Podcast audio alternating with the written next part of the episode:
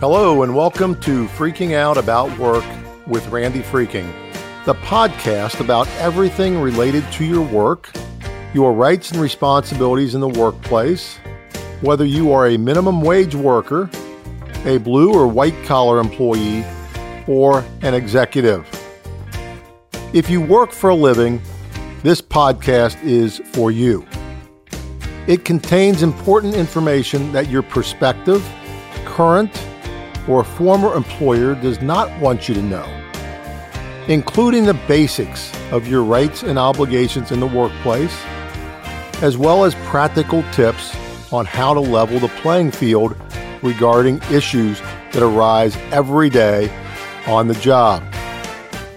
Each future episode will feature an expert on the workplace or a guest who may tell us about his or her particular occupation. Today, as we record this in August 2020, we have a topic of growing importance to many families who are struggling through the coronavirus pandemic. That topic is unemployment compensation for employees who are laid off by their employer or otherwise lose their jobs. Unfortunately, the coronavirus has taken its toll on over 10% of the nation's workforce, according to the latest statistics, and a similar amount of unemployment claims have been filed in Ohio and our neighboring states. So, first, a little history and a brief explanation on how unemployment compensation is funded. Unemployment uh, benefits were introduced in Germany in 1927, and in the United States, it originated in Wisconsin in 1932 and in Ohio in 1936. The federal government encouraged the individual states to adopt unemployment insurance plans when it passed the Social Security Act. In Ohio, the Unemployment Compensation Fund is funded by a tax that most people are not aware of. All employers pay an unemployment tax on the first $9,000 of employees' wages. The rate is usually in the 3 to 4% ballpark, meaning that your employer probably pays approximately $350 uh, per year while you are employed to fund the, the entire program. Now, Ohio reported nearly 26,000 initial unemployment claims in early August, and there were 404,000 continued unemployment claims. That means continued unemployment claims means people that have been collecting it for more than one week not the initial uh, applications that were filed of nearly $26,000. So we've got 404,000 people roughly collecting unemployment compensation today. Overall, nearly 1.6 million Ohioans have filed for unemployment benefits over the past five months as the coronavirus pandemic led state officials to close businesses and take other steps to restrict state residents' daily lives. That total of 1.6 million unemployment recipients is more than the previous four years combined, according to state officials. Unemployment compensation has also become a hot political issue in our country as the federal government began to supplement state unemployment compensation with an additional $600 per week because of the staggering number of unemployment claims throughout the country. The extra compensation from the federal government was intended to help unemployed workers avoid evictions, be able to pay other bills, and just generally stay afloat because the pandemic has cost so many jobs and far fewer employers are hiring or rehiring employees. Now, politicians are debating whether the added compensation from the federal government actually discourages workers from returning to work. And so, with the now hot political issue, we thought it was appropriate to uh, include in one of our episodes and devote it exclusively to the issue of unemployment compensation. And who better to join us today than Kara Daggett, a lawyer who regularly assists newly unemployed individuals and helps them to navigate through a process that is often new to these workers. Kara, welcome to Freaking Out About Work. Thank you so much. I'm so excited to be here. Well, Kara, you've got an outstanding uh, resume. She graduated summa cum laude from the University of Cincinnati with her Bachelor of Science in Psychology, and she had a research focus in neuropsychology. Sounds like pretty deep stuff. now, uh, Kara, I understand you decided to attend law school when you learned about the Ohio Innocence Project, which yes. is a great local project. Mm-hmm. And you were pre admitted to the program when you enrolled at the UC College of Law. So, in addition to being an OIP student fellow, Kara was also a research assistant through her time in law school, during which she drafted academic materials on constitutional law and education law. Kara joined Freking Myers and Reul during her last year of law school and remained with our team as an associate attorney when she graduated. Kara represents current and former employees in matters involving race, gender, and age discrimination, medical leave and disability retaliation, workplace harassment, and most importantly for today, unemployment compensation. So, Kara, let's walk uh, listeners through this topic. Yes. So, let's start with some very basics. When should somebody apply for unemployment, other than obviously when they lose their job? But what is the timing of when you should apply for unemployment? So, yeah, like you said, you should apply for unemployment benefits as soon as you become unemployed. Uh, your claim will become effective the Sunday after your application is filed. Uh, your first payment will begin processing after you first receive your eligibility determination and you file your first weekly claim.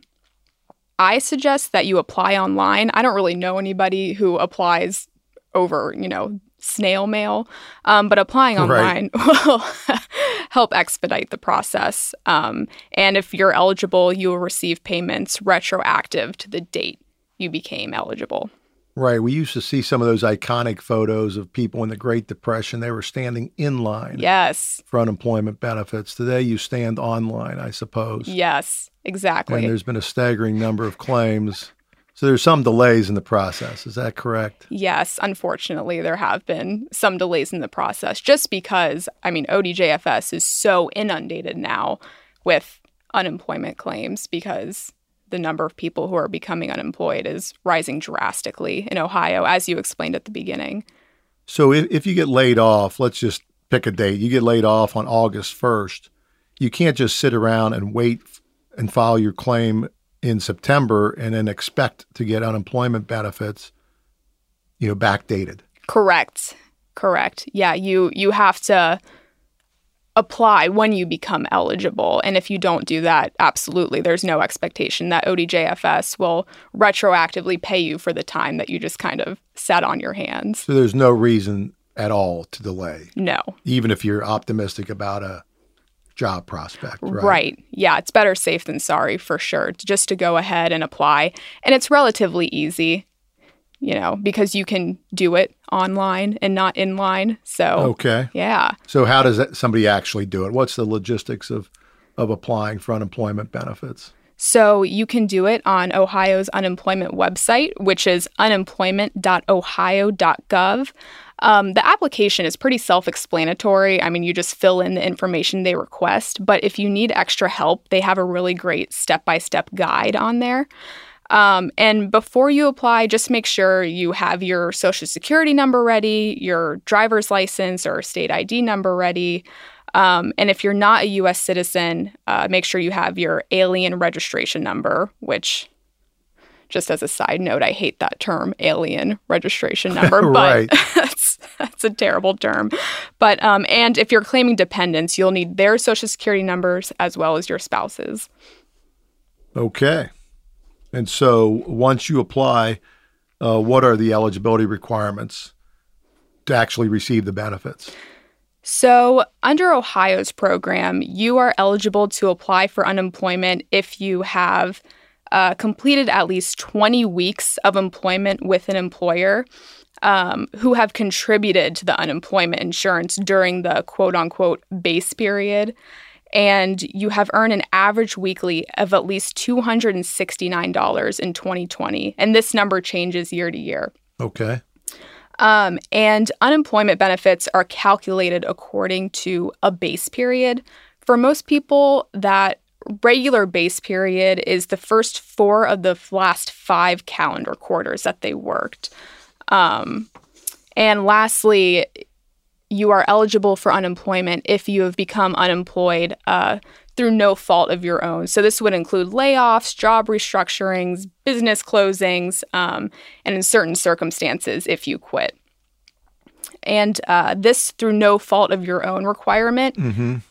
that's usually what the issue is when people are appealing a denial of unemployment benefits. That's kind of the battleground, is whether they became unemployed through their own fault. Because if it's a base period issue, I mean, that's pretty black and white, but it becomes very gray when you're arguing whether it is your fault that you are unemployed. Okay, so it is very important. People can't just get a job, get laid off, and then apply for unemployment compensation benefits. They have to be employed at least 20 weeks at the employer from which they were laid off from or fired from. Mm-hmm. Yes. Okay. So, you know, a lot of people wonder how much do you get in unemployment benefits? Do you just get uh, a lot of money?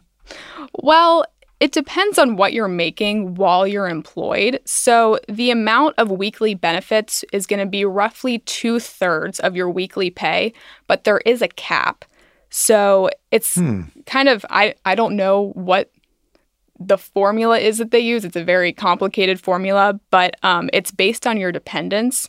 And for most people, the cap is right around $500 per week. Okay. So, but if you're making, let's say, $300 a week, the amount's probably going to be in the $200 range. Correct. Roughly Yes. two thirds. Yes. if you're and that's most a lot of people that are applying for unemployment benefits are low wage workers because Right. that's the group that's really been most severely impacted Absolutely. by the virus it seems Yes. Yeah. So what do you mean? That's the battleground um, is the through no fault of your own getting uh, getting let go? What, what what does that mean?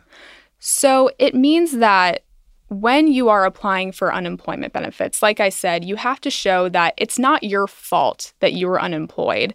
Um, and so the terminology that ODJFS uses is that you have to show that you were terminated without what's called just cause. So, for example, it's kind of a black and white issue. If you were, you know, laid off during a restructuring, obviously that's not your fault. But there are a lot of times when, if you are fired, it becomes tricky because Ohio is an at will employment state. So you can get fired for any reason that isn't illegal. So obviously, you can't get fired uh, because you're pregnant. That's illegal. But your employer can fire you because, I don't know, you ate a tuna sandwich and you stank up the kitchen. That's legal. They can do that Yeah, theoretically legal theoretically legal, yes. But that does not constitute just cause. ODJFS isn't going to look at that situation and say, oh, well, I mean, yeah, it is, you know, they ate a tuna sandwich. They should have known better. No, that's not just cause. So, um, the just cause is what I meant when I said that's the battleground. You have to show ODJFS that it wasn't your fault that you were terminated. And that's a very fact specific uh, issue. So somebody who gets laid off, you know, General Electric just had a lot of layoffs. Yes. Christ Hospitals had some layoffs. hmm A lot of companies have had layoffs. Those folks receive unemployment compensation without dispute. Correct. Okay. Yes. So, uh, well, just cause that doesn't sound very black and white to me. That seems pretty gray. Yes. So, how does the uh, ODJFS? First of all, what does ODJFS stand for? The Ohio Department of Jobs and Family Services. Okay. Yes. That's So- the bureau that you apply to when you uh, want your unemployment compensation. Yeah, I usually tell people when they're asking about unemployment compensation, you know, how to f- a file for it. Just kind of Google Yeah. unemployment compensation Ohio, and the Yeah. ODJFS website is going to show up. yes. Okay. So, what does uh, just cause mean in the unemployment compensation context? So it requires just cause um, means that the conduct would lead a person of ordinary intelligence, and that's that's a term used in the case law. Uh, hopefully, hopefully, uh, most employers have ordinary intelligence. You would hope. You would definitely Not hope. Not always. No. Um, it so it would lead someone of ordinary intelligence to conclude that the circumstances justified the employee's discharge. So mm-hmm. I think that someone of ordinary intelligence would not agree that firing someone for eating a tuna sandwich right. was for just cause. That would be kind of a silly reason to fire somebody. Exactly. And usually when they fire somebody for a silly reason like that, it's because they're trying to cover up something else. But that's a topic for another day. Yes, I absolutely. Think. I think we've had a few yeah. of those topics on here. So, what if you break some policy that's kind of vague or just kind of stupid and then you're terminated for it? So, a lot of it depends on whether the and again this is another term used by ODJFS you know by it's used by the case law whether an employee demonstrated a quote unquote unreasonable disregard for the employer's best interests. So for example if somebody broke a policy um, that isn't actually enforced all that often. It's just kind of written in there as boilerplate language in their employment, you know, manual or policy manual. Mm-hmm. That's usually um, not an unreasonable disregard for your employer's best interests. Right. But, if everybody else is getting away with it, yes, you should be able to get away with it. Exactly. Um, but if you do something, I mean, this would be a black and white situation. For example, if you stole from your employer, that sounds like just cause to me. Yes, that's an unreasonable disregard for your sexual employers. harassment, mm-hmm. insubordination. Yep. Things like that. You should do what your employer tells you to do. Yes. And if you disregard what your employer tells you what to do, you, you probably should be fired. Right. Yeah. Who decides whether you get it or not? Is it the employer or is it the state? It is the state. Um, you and the employer, you both submit evidence and you both submit your statement of what happened, but ultimately it's the State Bureau that decides whether you should receive your unemployment compensation. And what you submit is just answering the questions on the application. Yes. Is that correct? Yep. Yeah. Um, unless you have, you know, some evidence you want to submit, you can submit that as well. But for the most part, it's pretty straightforward. You just answer the questions that they ask you on the form. Right. I get so if an, if an employee is kind of worried that their employer may challenge it, mm-hmm. can they provide like extra information when they apply for unemployment compensation? Yes. Yeah, you can when you apply, um, you know, they have boxes where they ask you what happened, and mm-hmm. that's your opportunity to tell your side of the story. Um, and, you know, as long as you're answering the question that's being asked in those boxes and you're not dancing around the issue, you're answering it directly, I think, yeah, anybody should use it as an opportunity to tell their side of what happened. Okay. Do you have any recent examples of battles you've had where you've actually represented somebody?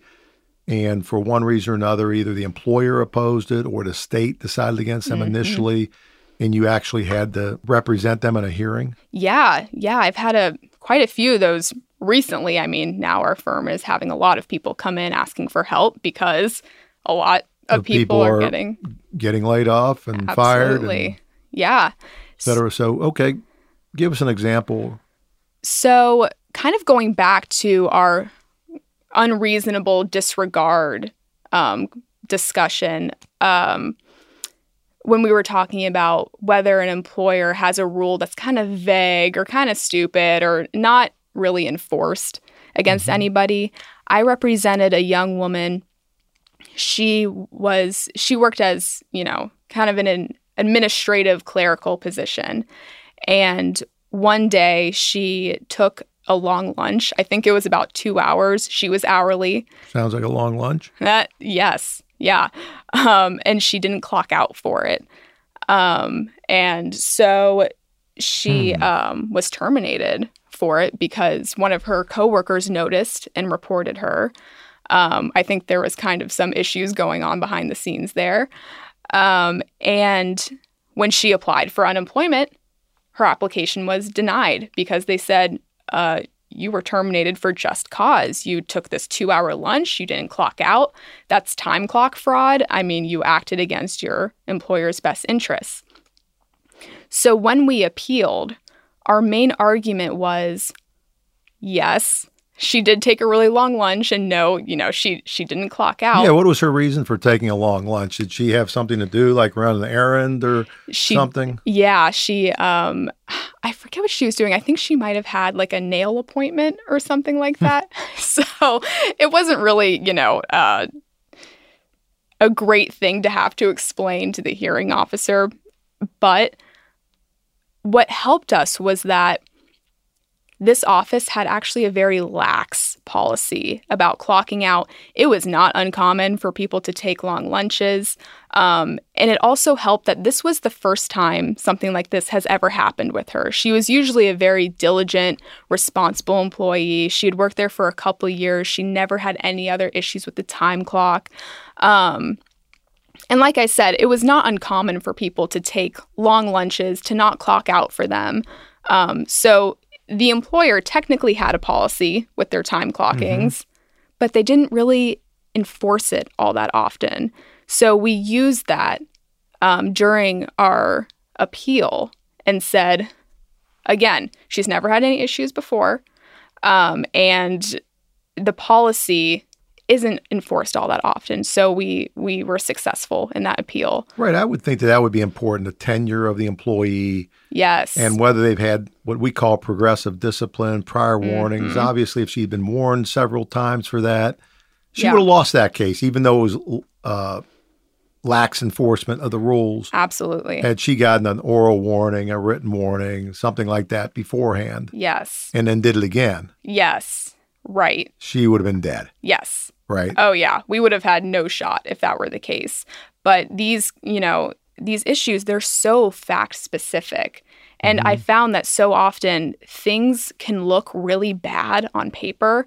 Right. know- that sounded bad to me when you said she took a two hour lunch break to go get a nail appointment. That doesn't sound like something you should do. No, not at all. Um, and of course, you know, it it was against the policy and it was, I think, you know, maybe she shouldn't have done it, but it didn't rise to that level of being just cause for her termination because of all the other circumstances that surrounded it, including her good performance record and her lack of discipline. So the employer had a right to fire her Yes. for that, but they just Mm-hmm. didn't have a right to deny her unemployment compensation. Yes, and that can be really confusing because you know, it the fact that an employer can fire you for any reason or you know, in this case it did seem justified that they were that they would fire her for that Just on the surface. just on the surface. Yes, but that doesn't necessarily rise to that just cause standard that ODJFS uses. Okay. How about another example? Do you have any other examples of people that have had to go through this process and were successful? Yeah. Um, I just had a really recent one. Um, I represented a man who is on the autism spectrum. Um, and he was a very new employee at the place that he worked at. I mean, he had been there maybe for a couple of months and he was having some issues getting acclimated. You know, he was having some issues with the tasks he was assigned. Right. Um, and so he was called into his HR manager's office and given a performance improvement plan. And during this meeting, it was the HR manager and a few other like managers and an executive there.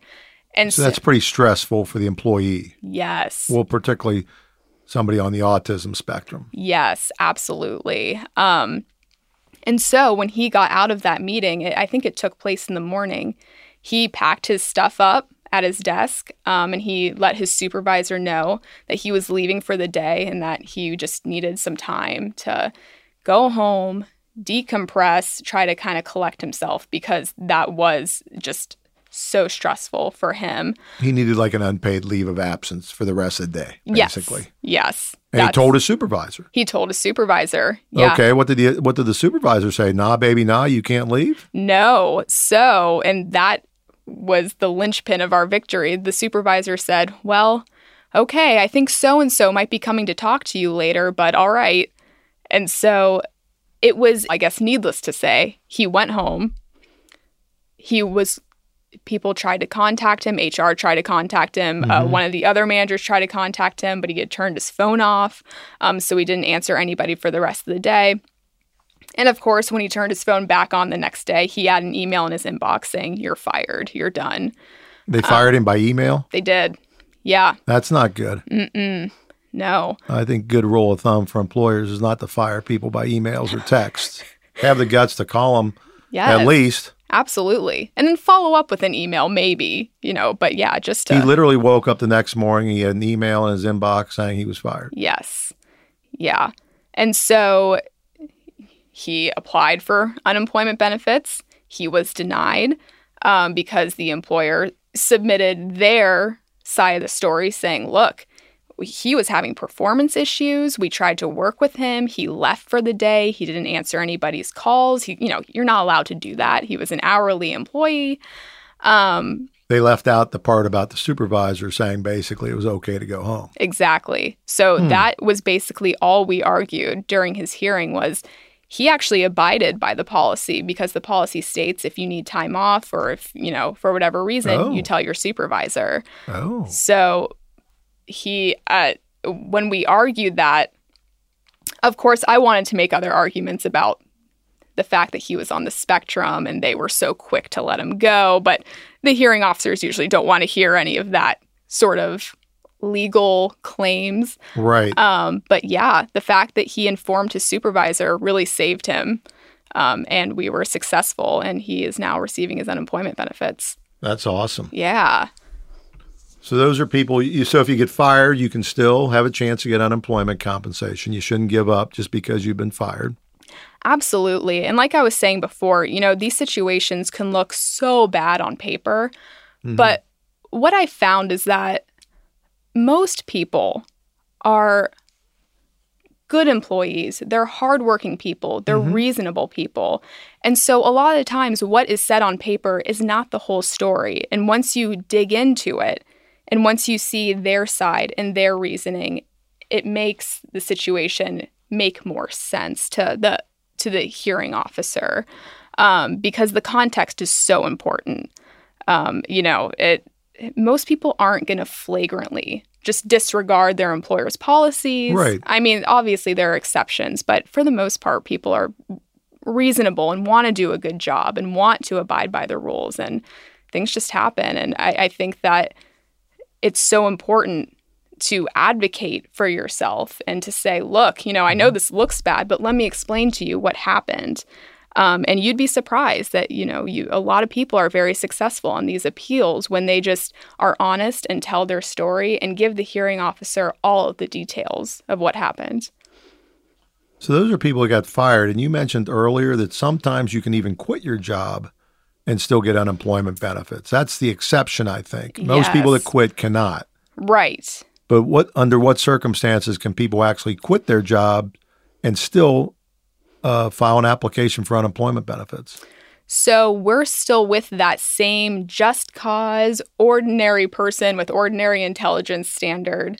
Um, and I just had a really interesting case recently where I represented a woman who was a probation officer Mm-hmm. for a few years. And she quit her job. And of course, her application for unemployment benefits was denied.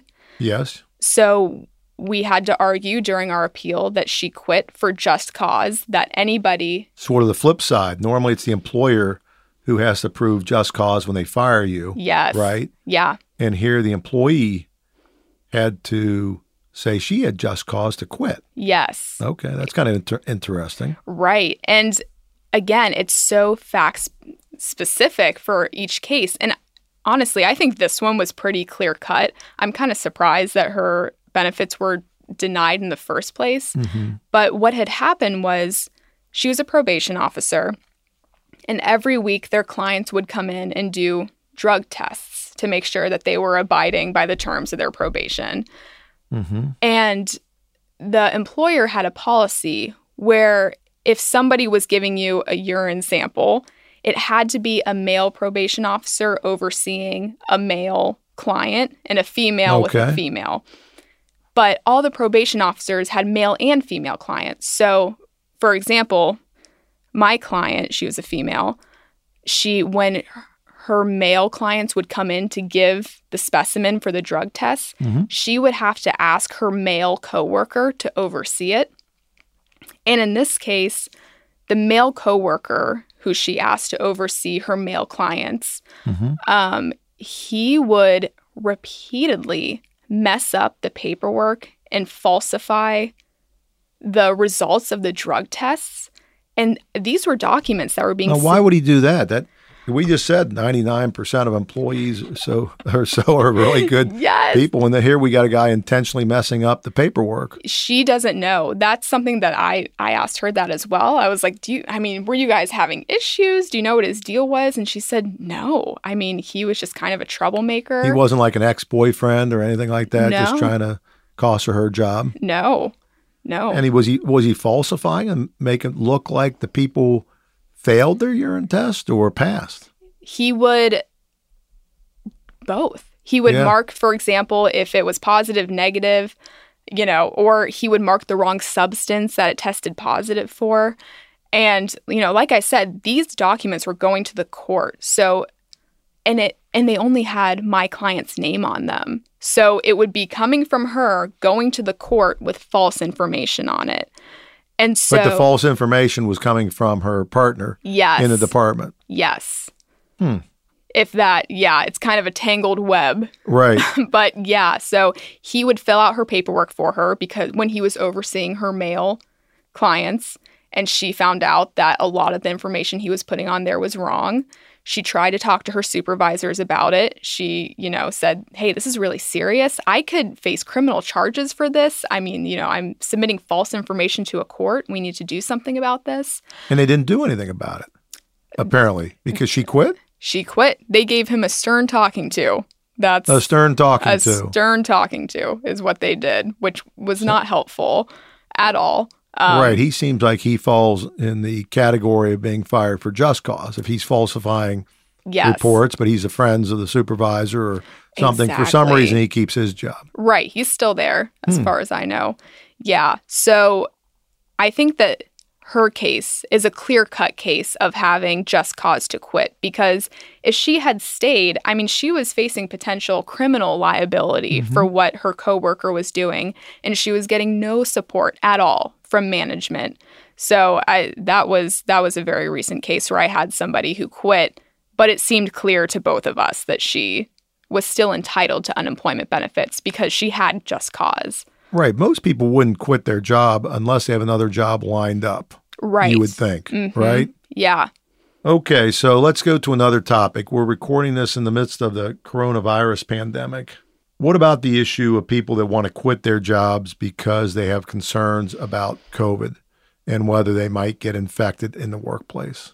Well, it depends, which is everybody's least favorite answer to hear. Um, just like determining just cause, it it's very fact specific with the COVID issues. Mm-hmm. Um, it, you know, it might be clear cut if your employer is just flouting the state's requirements. So, for example, if you are working within six feet of people and they're not enforcing masks, um, if they're letting people come into work sick, um, things like that, things that most employers wouldn't do, um, that might be clear cut for you having just cause to quit because that's unreasonable what the employers are doing.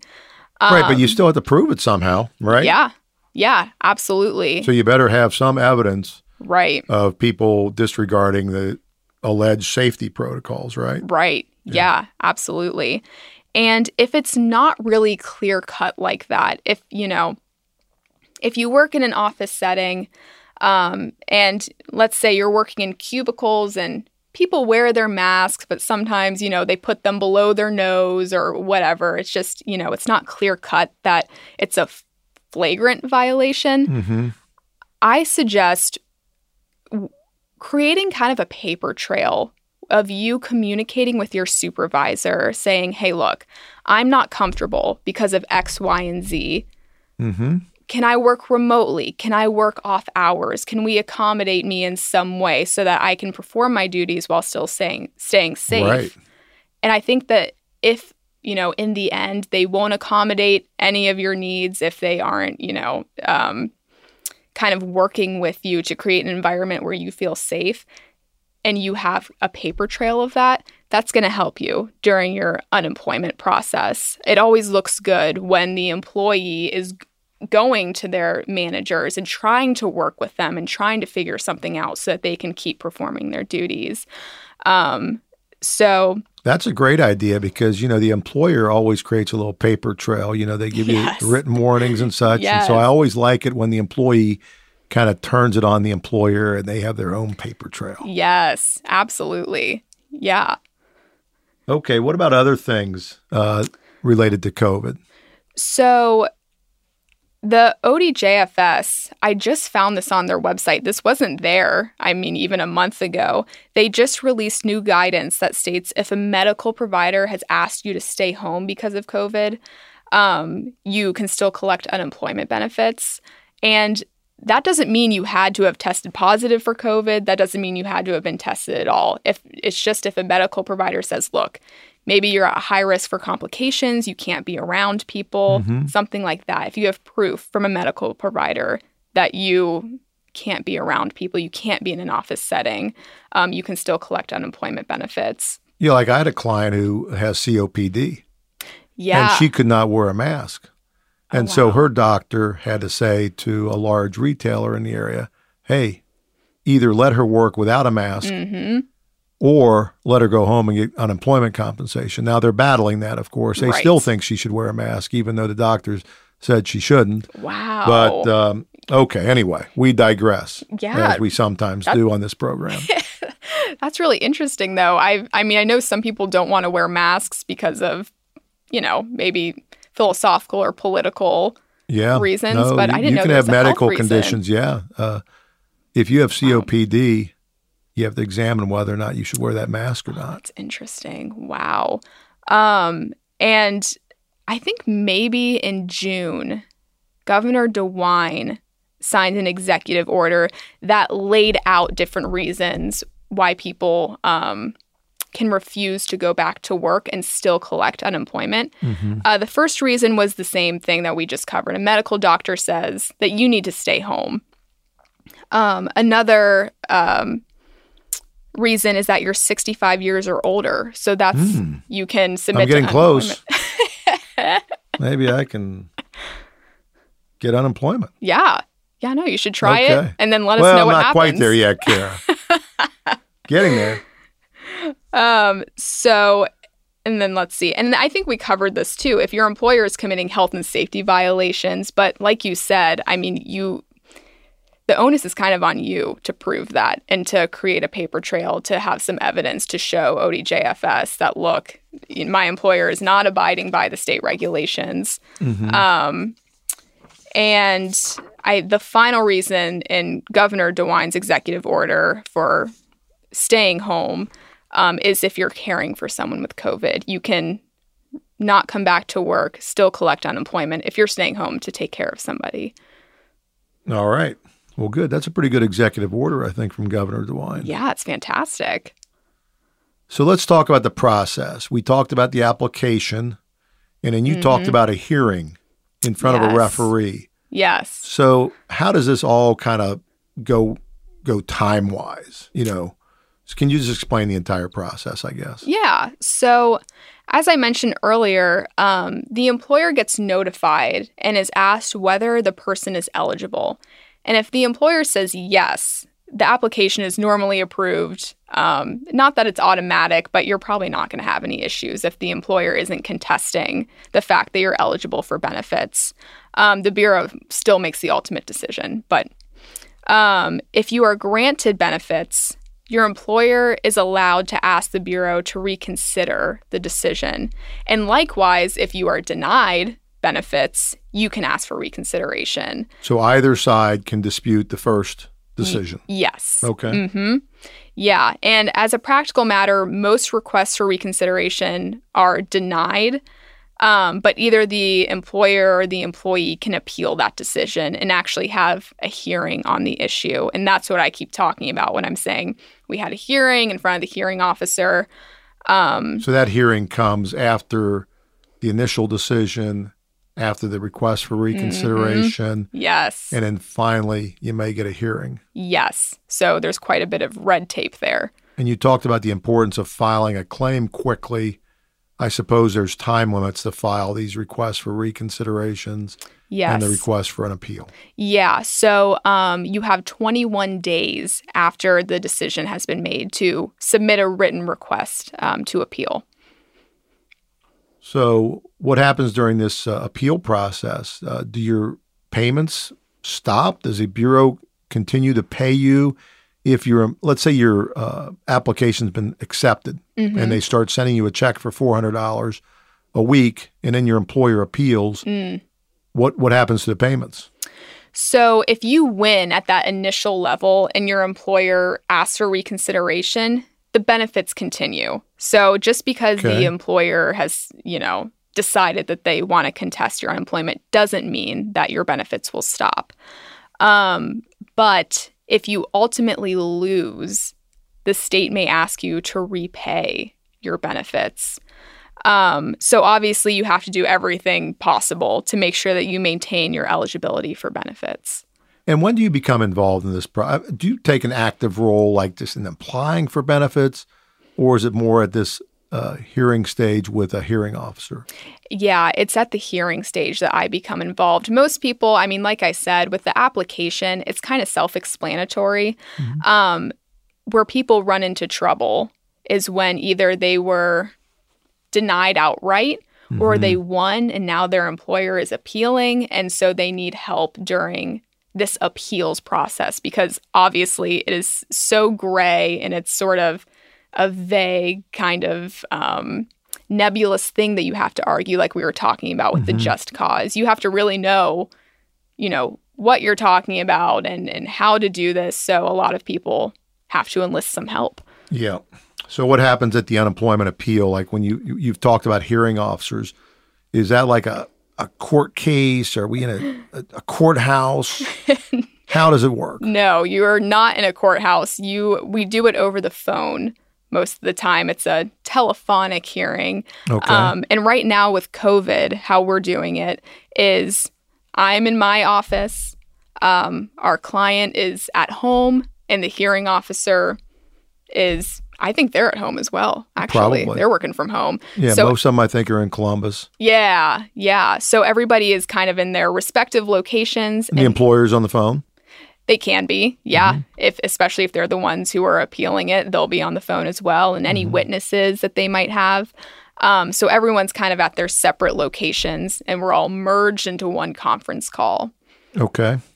Um, and the hearing officer, kind of how it works is they'll swear you in. Um, and if you have an attorney with you, they might let the attorney do an opening statement um, if not, normally what they do is they'll ask you factual questions. And I like to tell people they're not going to ask you any trick questions during these hearings. They literally just want to know what happened. Um, just the facts, ma'am. Just the facts. Okay. So um, they will ask you questions and then they will ask the other side questions if the other side appears. And then you have an opportunity, you and your employer and the witnesses, to ask each other questions. Um, and at the end, you can submit a closing statement that just kind of sums up mm-hmm. your position and your arguments. And it's usually a pretty quick and painless process. I mean, yeah, how long do these hearings normally last? You know, I've had ones that have lasted 10 minutes and I've had ones that have lasted two hours. I would say the average, though, is about a half hour.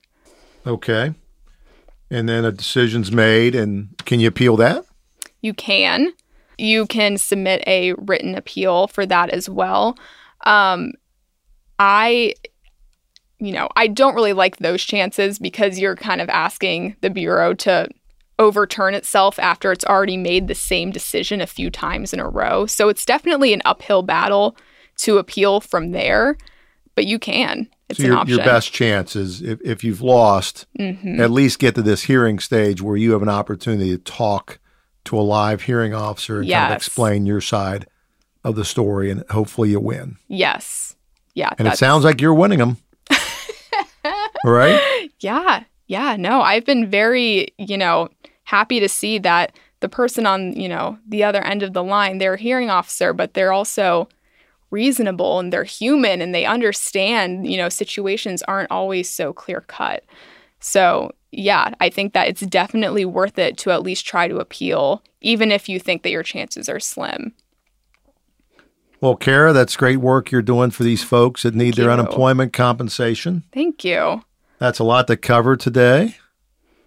I'm sure we could have spent a lot more time, yeah. but we have to close this show so that people don't lose their jobs while they're listening to it.